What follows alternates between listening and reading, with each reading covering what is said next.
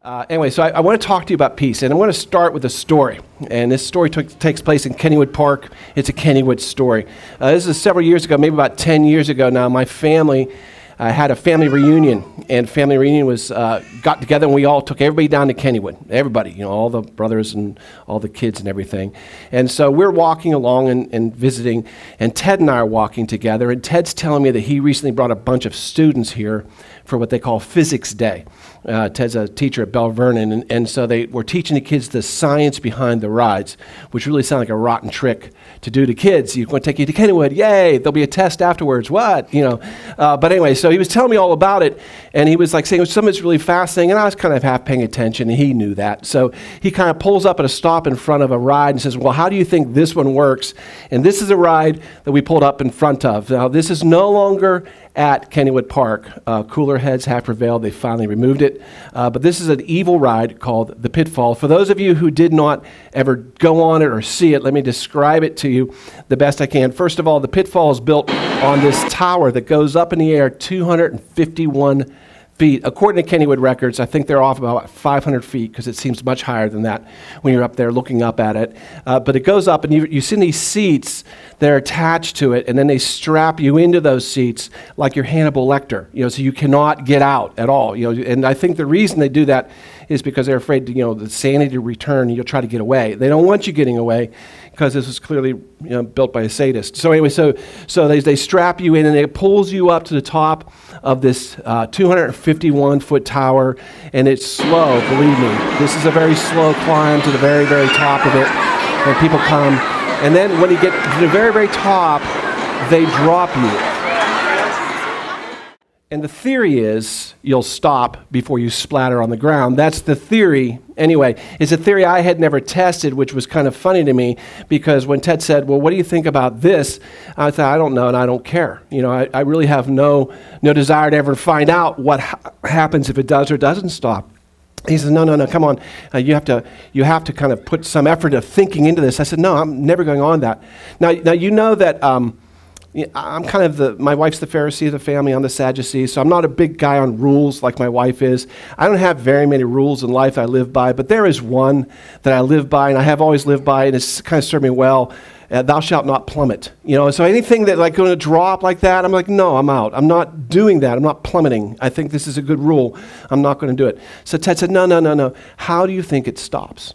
I said, I don't know, maybe like a disc brake of some sort, you know, like a car has. I don't know. And he says, No, that won't work because discs fail. You can't do that. So I said, Well, I don't know, maybe, uh, maybe an air brake. Now I have no idea what an air brake is. I just know that George Westinghouse made a lot of money by creating them. So I figured that might be it. And he said, No, no, that would fail too. And I said, Okay, Ted, I give up. You know, how, how, how does this thing stop? And he turns around in front of him, I'll never forget. And he says, exactly like this it uses physics. Because I'll never forget that finger. It uses physics, you know. And I'm like, he might as well have told me it uses magic. I have no idea what this means, you know. And I said, uh, okay, it uses physics. He says, no, no, no. And he starts explaining this to me, and he was breaking it down exactly how everything works. I'm going to give you a layman's version of it so we don't have to go into some of this uh, stuff like Lorentz law, force law and things. But basically, do you remember when you were uh, younger, maybe you took a, a, pin or something and rubbed it on a magnet, and you transferred magnetic properties to the pin? You ever do that when you were a kid? Uh, it's kind of like that in a way. So what happened on this big tower leading up, there's a track uh, that the, that, uh, with a coupling that the, the, the, the, seat rides upon, and the track has copper in it. And the track gets progressively bigger as you get closer to the ground, and there's copper and a magnet inside of the coupling of the seat. So what's happening is, as it's going down, friction's building up, and magnetic, pros- magnetic transfer is happening, and does something called inductive uh, magnetism. And so it actually creates like an electromagnetic field that becomes so strong it literally makes it stop. It's almost like a cushion of electromagnetic field is how it stops. Okay, so that's kind of the theory behind it in a way. Ted's here. He can actually explain it to you in detail correctly after this is all over. But that's how I understand it, right? So it's a magnetic field that makes it stop.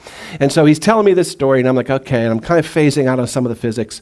And he says, don't you understand why this is cool? I said, no. I, I see it's complicated, but I don't know why that makes it cool. Complicated doesn't necessarily make cool. He says, Yes, here's why it's cool because it can't fail. Because it's based on a physics property, it can't fail. It'd be like gravity failing. It can't fail. He said, You could literally take somebody to the top of the PittFall in a driving rain. you can drop them, and right as you drop them, you cut off all the power in Kennywood Park, and it'll still stop because it can't fail. I thought, you know what? That's pretty cool. Okay, I get it. That's kind of cool. And that would be the end of my story. Except about an hour later or so, I found myself getting strapped into the PittFall. Now, I know what you're wondering. It's like, Pastor Grice, your plummeting rule made so much sense, right? I know, I know it does. Uh, but here's what happened I was tricked. And I was tricked by another relative. He was here a couple weeks ago. You may have met Andrew. You know, he seems like a nice guy, but don't let the baby face fool you because he's the one who tricked me. Uh, we're all kind of gathered around waiting for the group to get back together, and he's looking all glum, which I now know is just an act. And he says, Ah, oh, Uncle Mark, no one will ride my favorite ride with me. And I'm like, I'll ride your favorite ride with you. What do you want? You want to go on the Phantom, the Thunderbolt? Because if you're in a car, it's not plummeting, just for the record. I love roller coasters. And so he says, No, of course, his favorite ride is stupid PittFall. And I said, Why would you like these? Look, let's look at it. So we go and we take a look at it, and we watch these people drop, and they scream all the way down. And when they get to the bottom, they're smiling and laughing. He says, You see, it's fun. I said, That's not fun. They've cheated death when you cheat death, you laugh. It's kind of a natural response to cheating death. He says, No, no, it's fine. And so now I'm kind of stuck. And I'm stuck because in every family, everybody has roles, and my role in my family is I am the cool uncle. And I know some of you find that hard to believe, but I am. I was the last one actually to get married, last one to have kids, so I was always the cool uncle. So I have a reputation to maintain now, and I just told him I was going to ride this ride with him, and I'm thinking to myself, how bad can it be? Well, I made many mistakes that day. That was just another one, all right? You do never, ever, ever, just so you know, ever go on a plummeting ride with somebody who A, owns the t shirt that says PittFall, B, who knows it so well, they know the exact seat they want. Don't go on those rides. When they know the exact seat, you've got problems. See, he knew the exact seat for the best experience, which is to say the most terror you can possibly encounter, because like everything in Kennywood, uh, the PittFall is built on a hill. So if you're on this side that faces out in the park, you know, you go 251 feet in the air and you see 251 feet. But if you go on the hillside, you actually start rising up and the ground drops away and all you see is this yawning jaws of hell beneath you right? It's like you are if you're looking down at this video that is the PittFall. That's the highest point of the PittFall. You are towering above the highest point of the PittFall. It's like as soon as you get to be like 26 feet in the air the ground's gone and you're looking down this hill that goes down thousands and thousands of feet. And you're looking at that and this can't be happening. 25 feet all of a sudden turns into a thousand. And my palms started sweating. I've never had my palms sweat before. My, my, my eyes kind of started blurring, which, you know, may have been the tears. I don't know. But my eyes are blurring. I, and, and I can't hear anything except this kind of whirring in my, in my ears, like in my head. And I'm like, ah. And I can't, my heart is hurt. My heart hurts. It's beating so bad. Basically, my body's going to I'm about to die mode, right? And I can't breathe. That's the worst part about it. I can't breathe. I'm breathing in okay, but nothing's coming out, you know, because I can't relax enough to exhale. And, so, and after a while, you kind of run out of lung, you know. So I'm going up this thing, and, and, and Andrew's having a good old time with it, you know. Uh, we're getting up there a little of the ways. He says, Uncle Mark, look at your feet. I said, I'm not looking at my feet, you know. He says, No, just look at your feet. It's better. Well, of course, you know, this is a prank too. As soon as you look at your feet, this is what you're seeing, right? I'm like, okay, thanks, you know, if I weren't title thing. So anyway, so I'm, I'm hanging there and I'm coming up, and I guess he started to feel sorry for me because I start, you know, kind of whimpering like Bambi when it lost its mother, you know. And so he starts saying, okay, when we get to the top, Uncle Mark, we're going to stay there for a while. I'm like, why? Why would they do that? He said, well, it's for safety, which is a lie. But it was a lie I was ready to believe. Okay, that's okay. Safety's good. I'll, I'll. He says, okay. He says, uh, so just, just so you're prepared for that. So as I'm coming up, you know, my emotions are shot. Uh, my, my, my body's going into I'm about to die mode. But my mind was focused, right? My mind was completely focused, like a laser beam. My mind was focused. In fact, I had one thought held in my mind at the time. In fact, I had three words held in my mind. It was this it can't fail. You know, that thing that Ted told me that was mildly interesting to me when I was on the ground became the focus of my entire life when I was hanging over the edge. It can't fail. You know, it can't fail. Like a metronome in my head. It can't fail. It can't fail. It's physics. It can't fail. It can't fail. We're coming all the way top and we come to the stop. Boom. And everybody swings. You know, and I'm just thinking, it can't fail. It can't fail. This can't fail. This can't fail. That's all I'm thinking about the whole time. And then and then Andrew says, okay, now you're gonna hear some clicks, Uncle Mark. But nothing's going to happen. I'm like, why? Why would they do that? He well, actually, now they're just messing with us. Why are they messing with us? You know, they're ruthless. And uh, he said, but don't worry, I'm, I'm going to let you know when we're going to drop, and I'm going to go back into my, my mode. Yeah, it can't fail. It can't fail. It can't fail. And so, like the air traffic controller, all of a sudden I hear him saying, okay, we're going to drop in three, two, one. And sure enough, as soon as he, he knew this ride so well, as soon as we, he hits one, we start our descent. And it just starts boom. It's three, two, one, go. And we go. And um, proud to say that I never screamed. Because, of course, it takes air to scream. And I couldn't get any air. I couldn't breathe, right? So I was like, ah, you know, like, oh, all the way down. And we get down to the bottom. And I and everybody else laughed hysterically because we all just cheated death, right? Uh, so that's my story of the PittFall. And that would be the end of the story, except about, oh, about a year and a half later, uh, I have a friend who's suddenly going through a really hard time in his life. Something came out of nowhere. And I called him up and I'm talking to him. I'm trying to console him and I'm getting nowhere. You ever one of those calls where you're talking and you know nothing's landing? You're, you're talking, you guys kind of dialoguing, but you know nothing you're saying is being heard. That's how it was.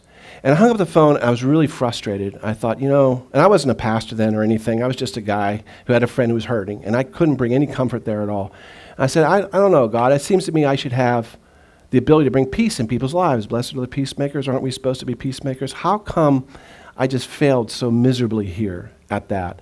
And God gave me something at that moment. First of all, what he did was he took me back to Kennywood. It was really weird because I'm praying and all of a sudden I'm reliving this. Like, like to the point where my palms literally started sweating. I'm sitting in Texas and my palms are sweating. And I'm like, what's going on? And it's like God brought all this back to my mind about how this happened. And then he gave me this the things you pay attention to when your feet are on the ground are the only things that will bring you comfort when you're hanging over the edge. And when you're hanging over the edge, it's too late. If Ted had never spoken to me about the physics behind the PittFall, but sat next to me on a seat on the way up and tried to teach me why this wouldn't, why this wouldn't fail, I wouldn't have heard a word he said. I was really working too hard to remember how to breathe. And that, when you're trying to focus on breathing, your life's a mess, right? You can't do anything, you can't think of anything else. And so it's only the things that you're paying attention to when your feet are still on the ground, when you're not over the edge, that are going to help you and bring you comfort when you're hanging over the edge. And this is what they don't tell you in these commencement speeches that we've all been listening to the past month if you've had people graduate, right? They're always the same. They always kind of go through the same stuff. And they're kind of you know, talking about taking on the world and how they're going to, you know, oh, we're ready to take on the world because, you know, now they're 18 and they can beat the world and they can't wait to see how they're going to achieve everything. And, and they're all ready to go out there. But what no one ever seems to tell the kids is the edge is coming.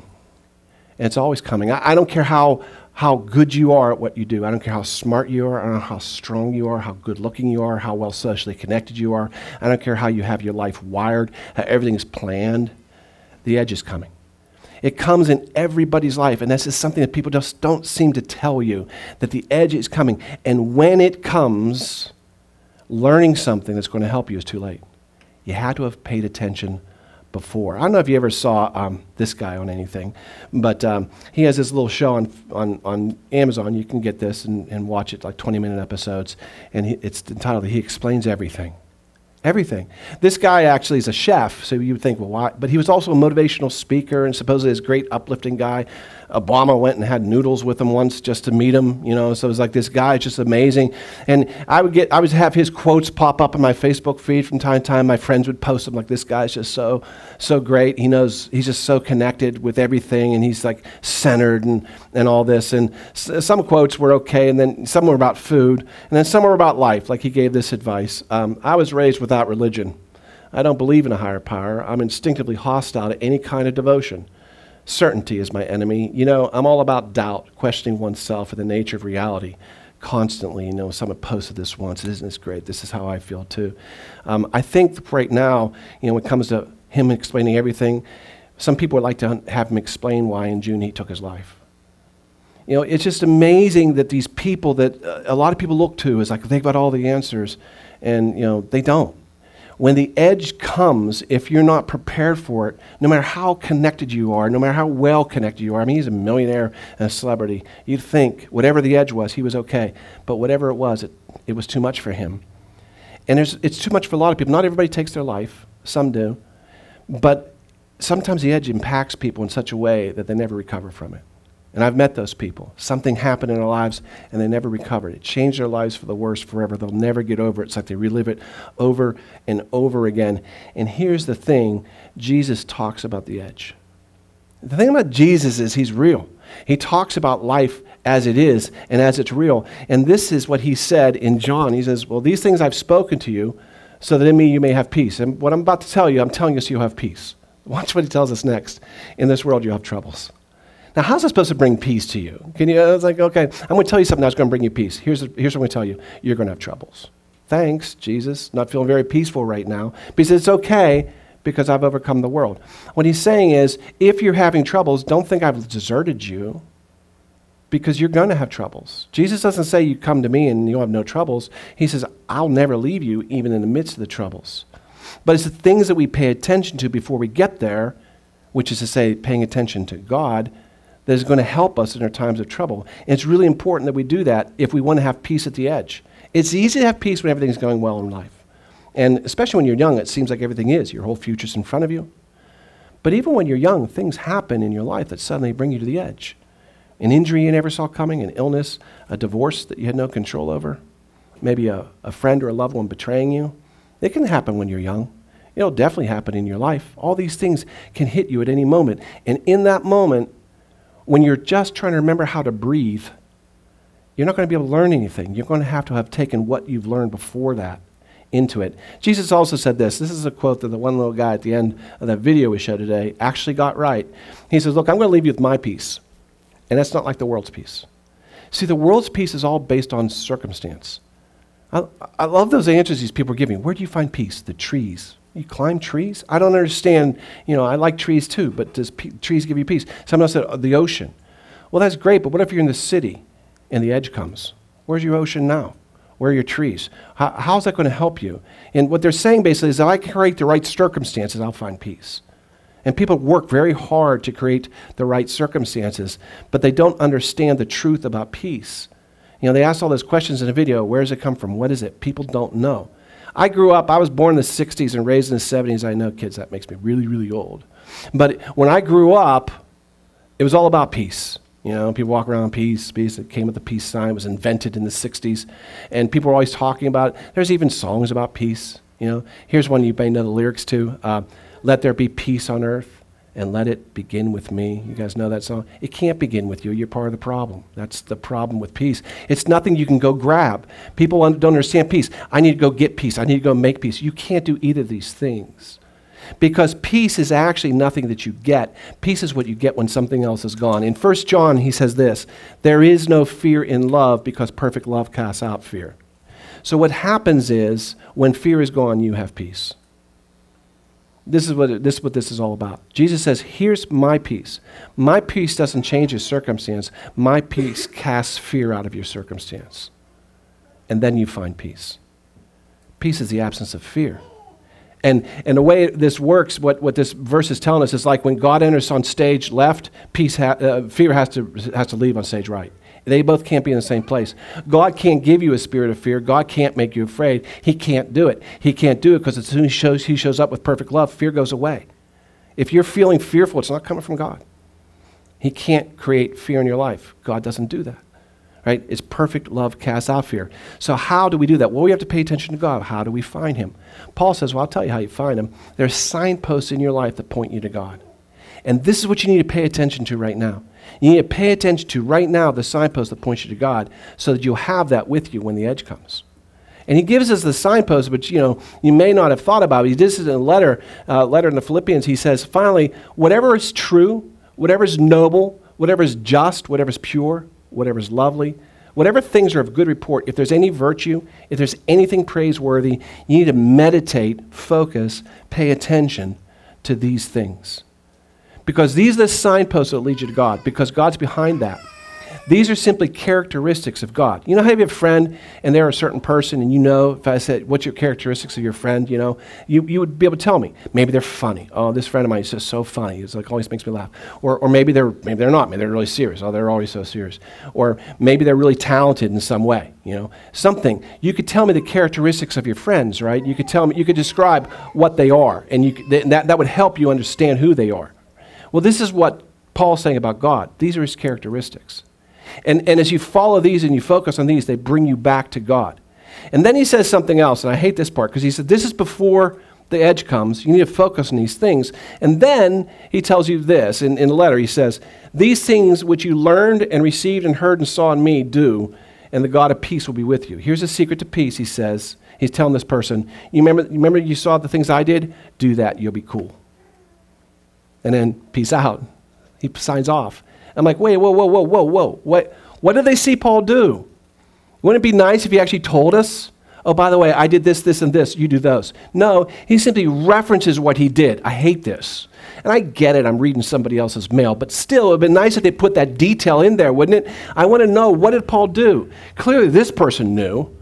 He was writing to. Paul didn't think he had, he had a reply. Read the whole letter back, and you know, it's not there. It's simply not there. I'm like, God, what's the deal here? I wish I could know what he did because it seems to me it's important. I need to know that in order to get peace in my life. I can focus and meditate. Got that part. That's what I'm paying attention to. But when the edge comes, how do I get the peace? What did Paul do? And so I start praying about that. Like, God, could you show it to me somehow? Reveal it? I don't know. Part the heavens, tell me. Instead, I got taken back to the book of Acts because the book of Acts is like a reporter writing what the apostles did. And thought, okay, maybe I'll just look at things Paul did, and maybe I can figure out from that things he might have done. It's best I can do, right? So I don't have a lot of time to go through the entire story here. I'm going to kind of cut it short.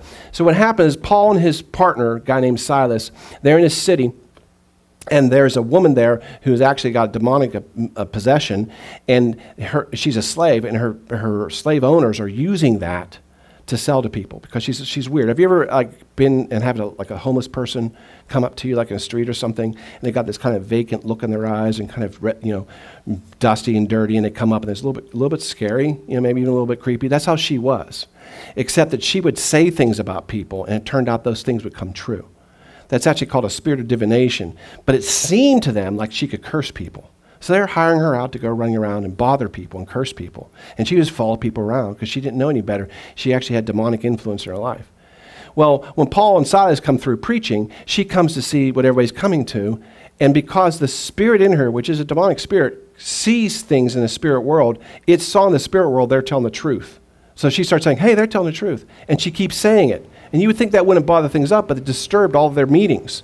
And people got creeped out by having her there because they know she's the curse lady. And so finally, Paul says, Okay, I have enough of this. And he got really annoyed, and he just looks at the spirit and says, Get out of here.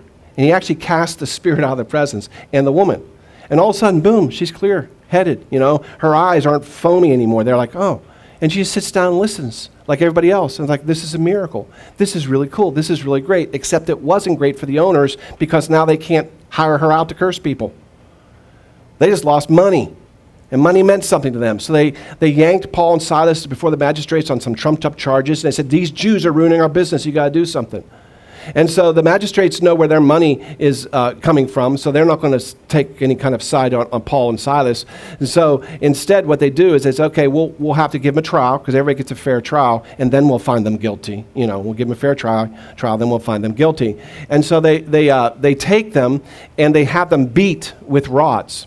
Now, this is like little tiny one and a half, two inch woods. I haven't seen like a dowel rod about that. Well, they kind of whip a little bit, but they're heavy and they're hard. And they beat them with it. Many stripes, stripes are what's left after it hits. These things are the things that create um, cracked ribs, broken noses.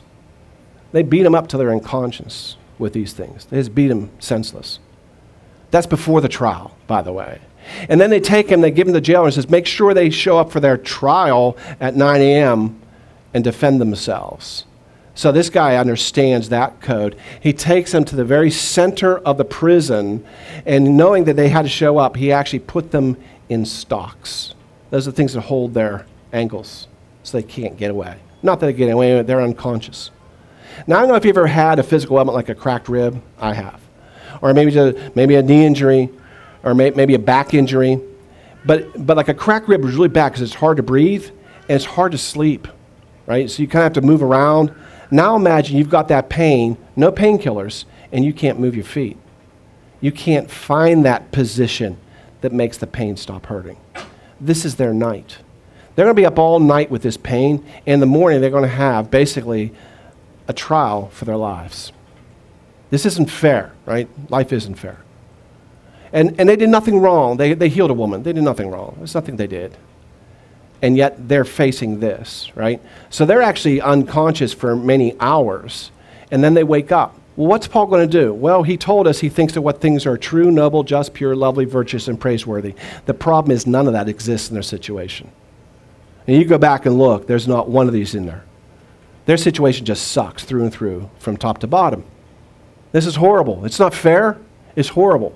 They went from this high, high, high of everybody's listening to and loving them to this, where in the morning they're going to have to defend themselves. They're not going to have any sleep. They're going to be all busted up. They're going to be sore. And they're going to be put to death. Things aren't good for them. And then we see this. When they wake up around midnight, they start praying. And what they're doing is they're focusing on the one thing that they can think of that is all these things, and that's God. Our situation sucks. Well, let's not think of our situations. Let's start thinking about God. Hey, wasn't it great when that woman who was demonically obsessed and possessed was freed from that? Do you remember her eyes? Wasn't that great? Yeah, that was great. Do you remember the people's looks when they saw how, how Jesus loved her enough to do that? Man, that was wonderful. Isn't God a great God? Because He still is. And they start thinking about God. He's true, He's just, He's noble, He's praiseworthy. And they just start talking about their God. Isn't He great? They didn't talk about their circumstances because their circumstances sucked. They talked about their God because their God was great. And then, after a while, they start singing hymns. It's like, I don't even know where they found the voice, to be honest with you. But they started singing hymns. Here's something else, though, that you have to understand that God says. He says, I inhabit the praise of my people. I literally come and put my throne room right in the middle of their praise. So they start singing, and God enters into the jail. But where God comes with his presence, he brings his power. And the power of God was so great that the walls shook. The walls of the prison couldn't contain God.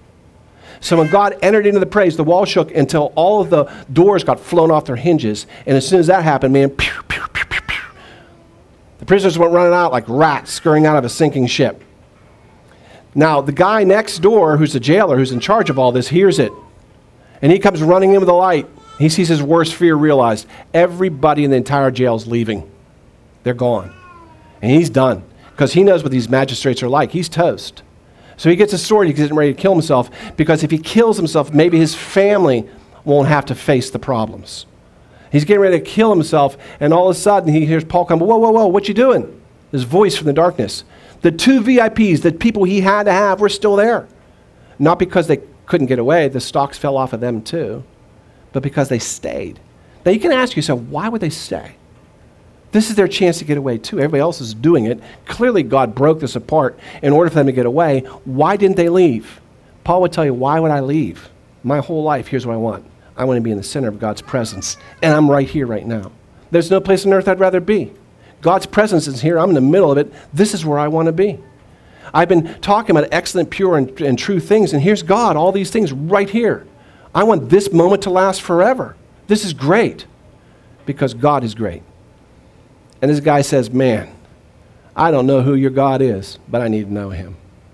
I need to know a God that can bring you peace in the middle of this. I need to know that. And so they tell him, they said, Well, here's all about Jesus. They tell him all about it. He said, Whoa, whoa, hold that thought. I got to go get my family. You got to tell them too. And so he, he, they actually take them over so they can like start cleaning them up and cleaning up their cuts and taking care of them. And while they're doing that, Paul, Paul and Silas are telling them about Jesus, and the whole family gets saved and baptized. Here's what's really cool about this story this took place in a city named Philippi. And the letter I was reading you before is Philippians. He's writing this letter to that jailer and his family because they started the church of Philippians. Hey, when you need peace, do you remember what I did when I needed peace? Do you remember my circumstances totally sucked? Do you remember what I did? If you do that, you'll have peace too. God actually, he actually says this in Philippians. He says, Be anxious for nothing and everything make in thanksgiving let your request be known to god and the peace of god which surpasses all understanding will guard your hearts and your minds through jesus christ he says look if you just with praise to god let him know what you need and just focus on god he's going to fill your hearts with his peace that's what he's going to do and the edge doesn't matter anymore because you're in the presence of god listen I, I promise you i don't know what it is but i promise you an edge is coming in your life Maybe it's here already. Maybe you're trying to survive it. But it's coming. And it's the things you pay attention to when your feet are on the ground right now. They're the only thing that can help you and protect you when you're hanging over the edge. The question is today, what are you paying attention for? Would you all please pray with me?